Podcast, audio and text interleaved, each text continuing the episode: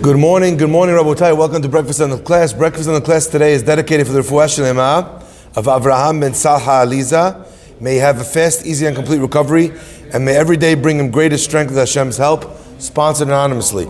As well, Breakfast on the Class is dedicated for the Rufuah Sholema of Yaakov Ben Pauline Shoshana, Pauline Shoshana um, in loving memory, and also in loving memory of Mariel's grandma, Belisa Bat Victoria, sponsored by Mariel Dweck.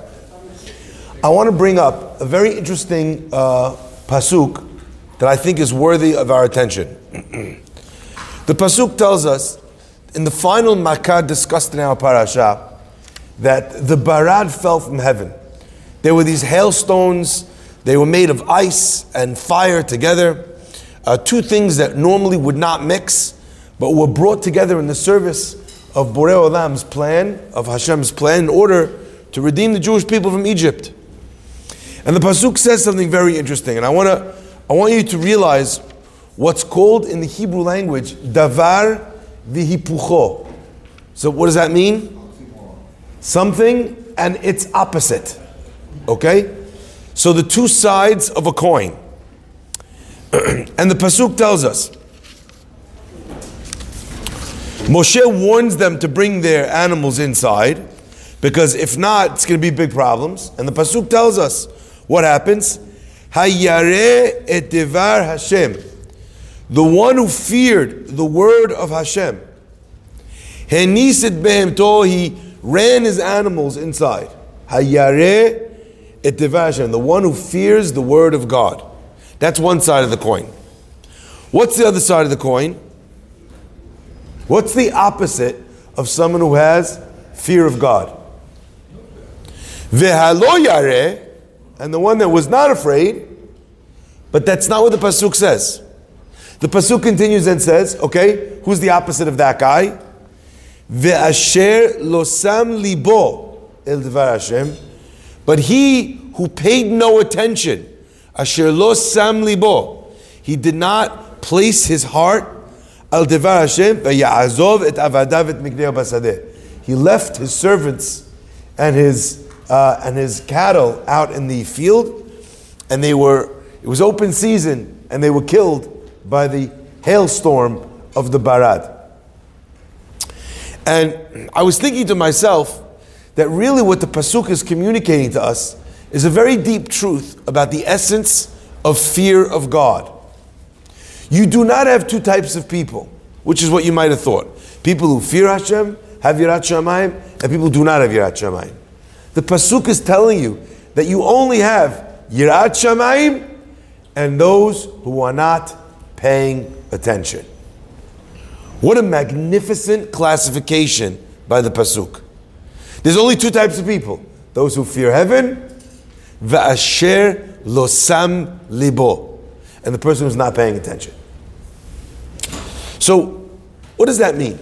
What is this idea of Asher lo Sam Libo mean? What does that mean? I think it teaches us a very powerful concept.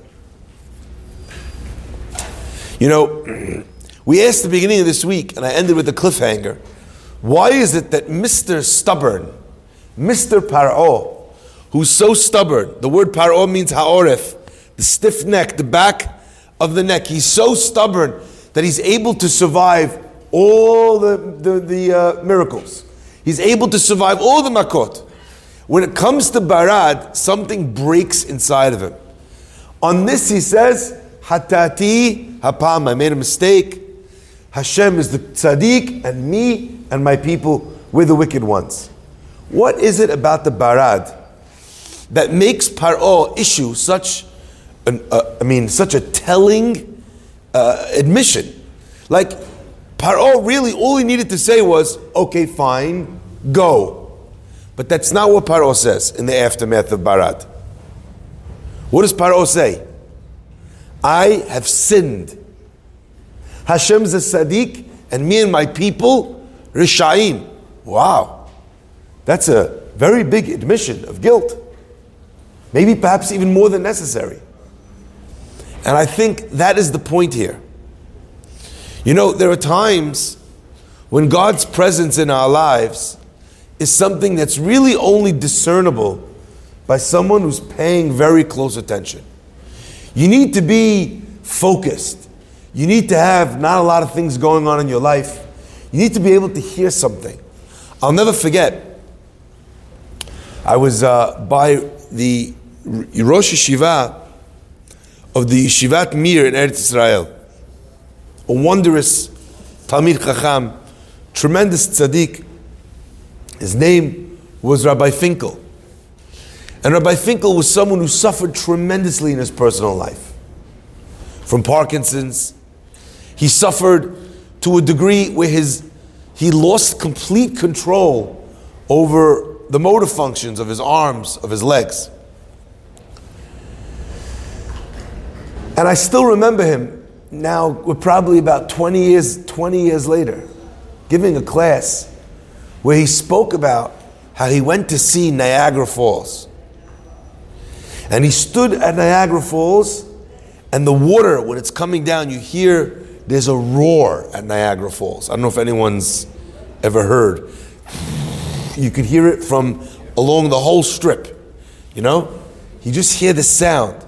And he says, and I was standing there, and I heard, it's amazing, Adir b'marom amonai, mikolot maim rabim adirim, from the sound of the great many waters, mikolot maim rabim adirim, mishbereyam, how the sea breaks, the waves break, Adir b'marom amonai, I hear how great, how powerful God is in the heavens.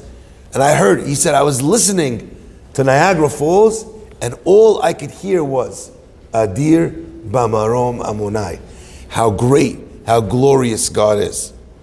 Now I think you need to be a rabbi like Rabbi Finkel to sit at Niagara Falls and to hear Hashem. That's the ear of a Uh, carefully attenuated person. But there's times when even the biggest refuser is unable to not see the hand of Hashem. In the story of Barad, it was unlike, in my opinion, any other of the Makot. There was something unique in, Ma- in Barad that was very different. In the story of blood, right, Hashem turned one thing into another. In the story of the frogs, he brought this mammoth, you know, reptile, you know, or he brought a sea of reptiles, amphibious creatures, moving from the ocean or from the river onto dry land.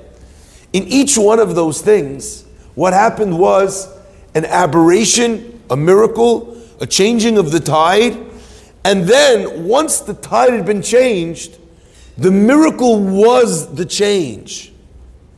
So if you turn the water to blood, it went from water to blood. Miracle, got it. But after the miracle occurs, after the moment of the miracle, what are you left with? You're left with the new reality. And the new reality in and of itself, what is weird about frogs? Nothing. The weird thing about wild animals, what was weird about it? That all those wild animals suddenly came here. But is there anything inherently strange, inherently noticeably different or miraculous about the fact that there's a lion and the fact that that lion is eating someone? No, it's a carnivorous creature. Each one of the miracles of the Makot was something that you had to have what they call in the movies suspended disbelief. You know, when they show you a movie about the, about the superheroes, right? So I used to read comic books when I was a kid. So, you know, you remember the comic books? Superman, Batman, Spider-Man, all the different arcs. So I used to read comic books when I was a kid. The only thing we Jews had that was even relatively comparable was in the Jewish press. They used to have a weekly serial of the of the Golem. And they basically made it out like the Maharal was a great rabbi, and the Golem was basically someone from like Marvel or D C Comics, okay? And he was like wham, biff, you know, all the, you know, exactly. But you had to wait a week to get one page, you know, it was, it was not sustainable. So you watch, you know, you had all these things. The reason why comics are so good is because They make you suspend your disbelief on one thing. And that is that this being is different than you and he has all these powers. But once you accept, once you suspend your disbelief that Superman could fly and that Superman has all these different superpowers, then it's just a regular story from there. It's a regular guy having a relationship with a regular girl, a regular guy seeing a bunch of people about to die on a bus. What would you do? You'd do the same. He's the same as you, just he has all these superpowers. What was unique about Barad was that there wasn't a moment's suspended disbelief, but rather the entire duration of the Makkah was a miraculous occurrence. It was miraculous that fireballs with the ice were falling from the sky, but the entire time they came, even until the moment when they hit the animal, they, there was this miraculous coexistence of two things existing together. Paro on that, even Paro, was unable to remain stubborn. And I want to share the secret with you. We are capable of being stubborn through moments. We are capable of losing our temper or losing our patience or losing our vision in a moment, in an isolated moment. But when the duration of the Makkah was a non-stop example of one, of a miracle, of these two things which should not be able to work together, staying in situ, miraculously in situ, then even the greatest denier was unable to look away, was unable. Paro goes much further than he needs to. He doesn't just say, okay, fine. He recognizes Hashem and everything falls away. Says the Pasuk, there's only two things when it comes, two modalities. The people who fear God and the people who are not paying attention. If you're paying attention, you notice even the smallest things. If you're not paying attention, almost nothing will work. The only thing that will work is a continued, no break, a presentation of a miracle, which even as you look at it, it doesn't disappear, it doesn't change, it doesn't become the new normal. It stays. Why am I bringing this up? I think that there's a tremendous and an important lesson, first and foremost, in Emunah. And that is that for most people, the challenge of Emunah is in, at least the way we perceive it, is when things happen that test your faith. That's what most people feel. It's hard. It's hard to have faith when so many difficult things are happening. And I'll share with you something that I found very, very interesting. An observation, perhaps. After the Holocaust, you had many, many people who had perhaps a challenging relationship with their emunah. And I spoke to someone who made it his life's mission to work with and speak with survivors after the war and talk to them about their experiences, particularly vis-a-vis Judaism. And what he shared with me, he said, was almost a universal truth. Obviously, there's nothing is one hundred percent. But he said that the people who went into the war with rock-solid faith, somehow, strangely enough, wound up emerging, coming out from it with an even stronger faith. Whereas people whose faith was weak to begin with, the Holocaust knocked out any vestige of their emunah.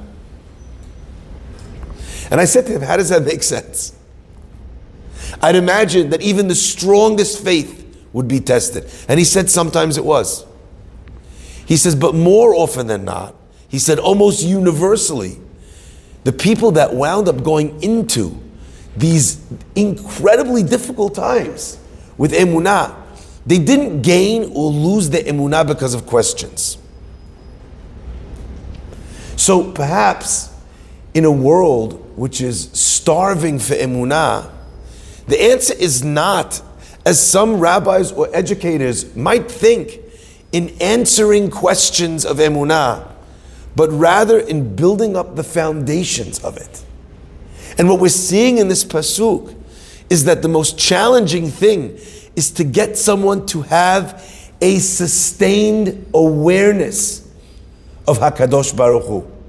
A sustained awareness that without God, this is not possible. Paro himself, the most stubborn man alive, was able to witness it when we were able to keep his focus on something that should not be possible without God for enough time, for a week, where he was able to see that this couldn't happen without Hashem. And then even he, so to speak, broke. It wasn't a conversation with Moshe. It wasn't a, a class on proofs. It wasn't pointing out codes in the Torah. That, that did not make him into a believer. What gave Paro the briefest glimpse of emunah was what? Was paying attention in a way where he could not look away. So what are the techniques that we use to bring this to people in our homes? Because the time of emunah is not when a person is having questions. The time of emunah is on a random Tuesday. And then when they have questions, they can go back to the foundation of emunah that they built on a random Tuesday. How do we do this? One of the things that I'm fond of quoting is the words of HaRambam. Rambam says that when a person wants to find God, what does he do? Yistakel b'ma'asav. Let him look at God's deeds as his creations. Ubru'av haniflaim. Let him look at, let him look and contemplate God's wondrous actions and creations. I think that there's not enough time spent teaching, going over ourselves with our children, with elements in nature, with elements in our creation, witnessing the deeds of God. And I think that on some level, the stories about how things miraculously work out for the best, although meant with the best of intentions, about how this person did something and then the flight blew up. He prayed and then he didn't go to the airport and the flight that he was going on blew up in the air. Paradoxically, sometimes, don't actually act as something that increases someone's emunah, it rather decreases their emunah. And I think that part of the reason for that is because while they do see that one person had a miraculous survival by the hands of Hashem, they also think of the four hundred ninety-nine people who did not. What, did they wake up that morning and worship Avodah Zarah? And did no one ever who prayed Shacharit in the morning get on a, pr- on a plane that did blow up? I think sometimes what people need to see is a sustained presence of God. I need you to hear those words. Not the God that brought Dam, because that doesn't turn a Paro. The God that brings Barad, who stays present throughout the entire Makkah, who's there not for a moment, not for an hour, not for a day, but for a week straight. Where do we find the sustained presence of God? It's not in a moment. I remember once hearing from the Ya'avats. He said, greater than all of the miracles that God did in Misraim, greater than all of the miracles. You want to see a miracle bigger than all the miracles that happened in the desert? Bigger than the man? Bigger than Uh, the splitting of the sea? You want to see a bigger miracle than any of these things? He says, look at the Jew sitting next to you in the synagogue. The miracle of Jewish survival is a story of impossibilities. The likelihood of you or me existing and being present in the Bet Knesset and saying the prayers that were originally written by the Anshei Knesset Hagedola is a story that has no, it's beyond compare. It does not exist anywhere else in the world. And it is not a story that is only about one person missing one flight because of one good deed. It is a collective and national miracle of epic proportions. Noticing that is noticing the hand of Hashem. Noticing perhaps a person who survived the worst places and has maintained their emunah and their faith. He is the miracle. Not his survival, but his adherence, his hope, his strength. That's the miracle. You see someone who goes through the worst things that life has to throw at them. That's a place you learn emunah from. You know why? Because in the place where his heart should have become ice, like the barad, there is a fire, there is a candle still lit, and together with the ice is fire. A survivor is barad. A person who barminan loses seven children in a fire, and her response is to build a place, to make a space for people to study Torah, to throw all your energies into that. You look at a person like that, that is a miracle. That is yistakel b'ma'asav ubru'av haniflaim. That is a wondrous occurrence. I look at Missus Gail Sassoon and I see unequivocally that there is a Borei Olam in this world, because her survival should not be possible. Every moment of her uh, of her life, of the well, is a testament to me and anyone that sam lev, that God is out there. Somech nofilim, matir asurim, and in many ways, zokef kifufim and mechayem etim. My friends, this idea that fear of heaven is elusive is a farce. It is everywhere around us. Mibsari echze eloka. David HaMelech says, I see God from my flesh. So one interpretation, I remember seeing it in the Ohr Yechezkel, he says, from the wonders of the human creation, of the human body, a person can see God. That's one understanding of the pasuk, Mibsari echze eloka. I see God from the wonders of the human eye, from the inner workings of the way the lungs work, how a, a person, a human, how does a person function? How does a baby in one minute turn from a creature that is surviving in water, in amniotic fluid?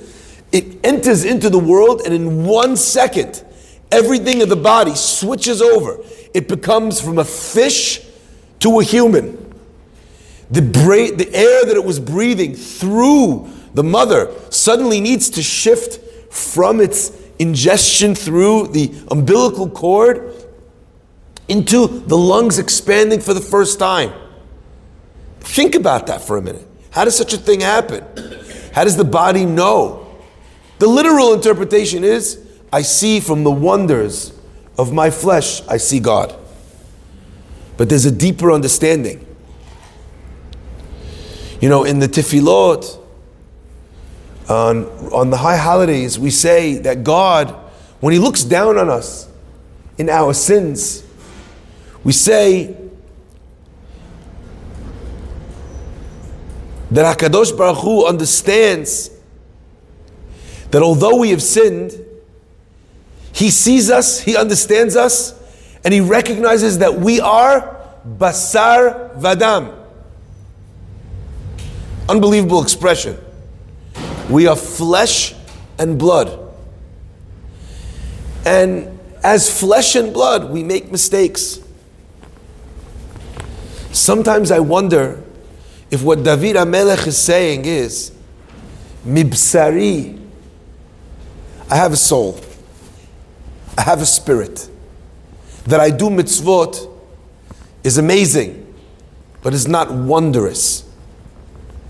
But the fact that with my frailty and with my sin, with David HaMelech, who said about himself, Chatati negdi tamid. What his sin was, the Gemara says, we don't understand it. It wasn't really what it presents itself as. Kol ha'omer David hata eno elo to'eh. If a person says David HaMelech sinned, he's making a mistake. But for David, on his level, David considers it for himself a sin.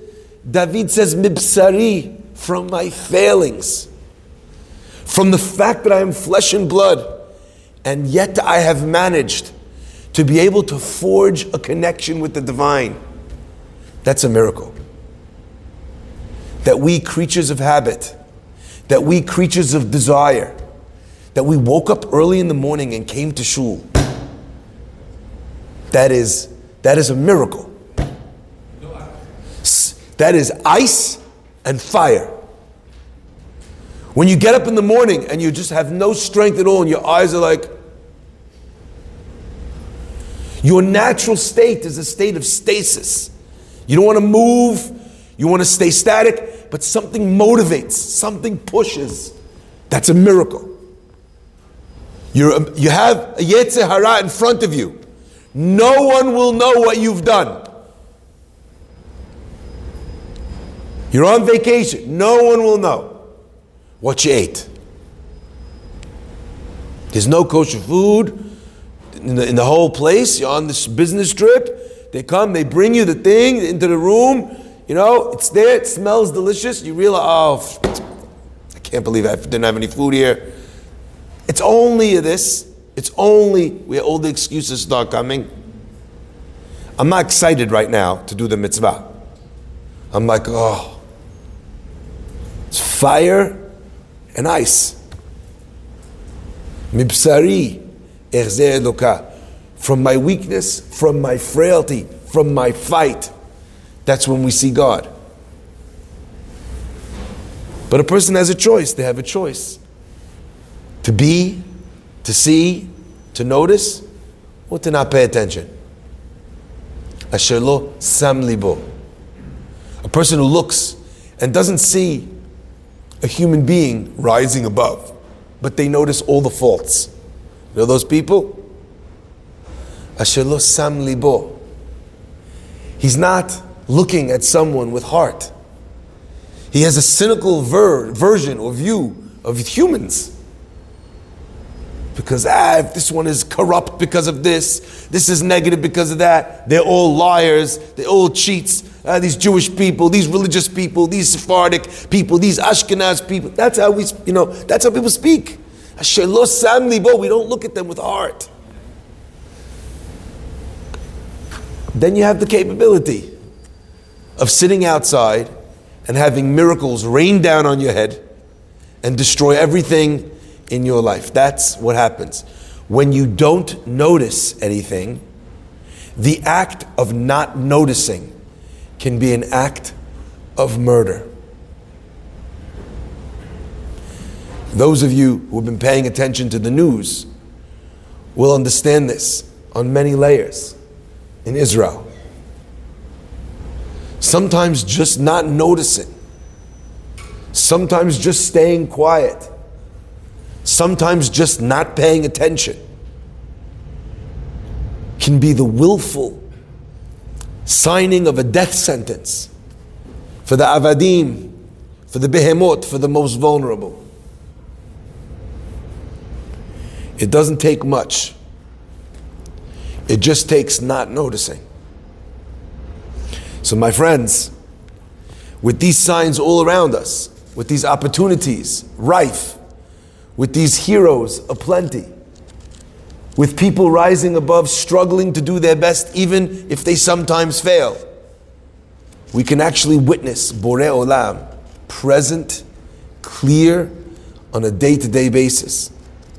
And when we do, then it changes our interactions with God, and it changes our interactions with the world. V'yitem nikiyim be'enei elokim ve'adam. Hazar Baruch.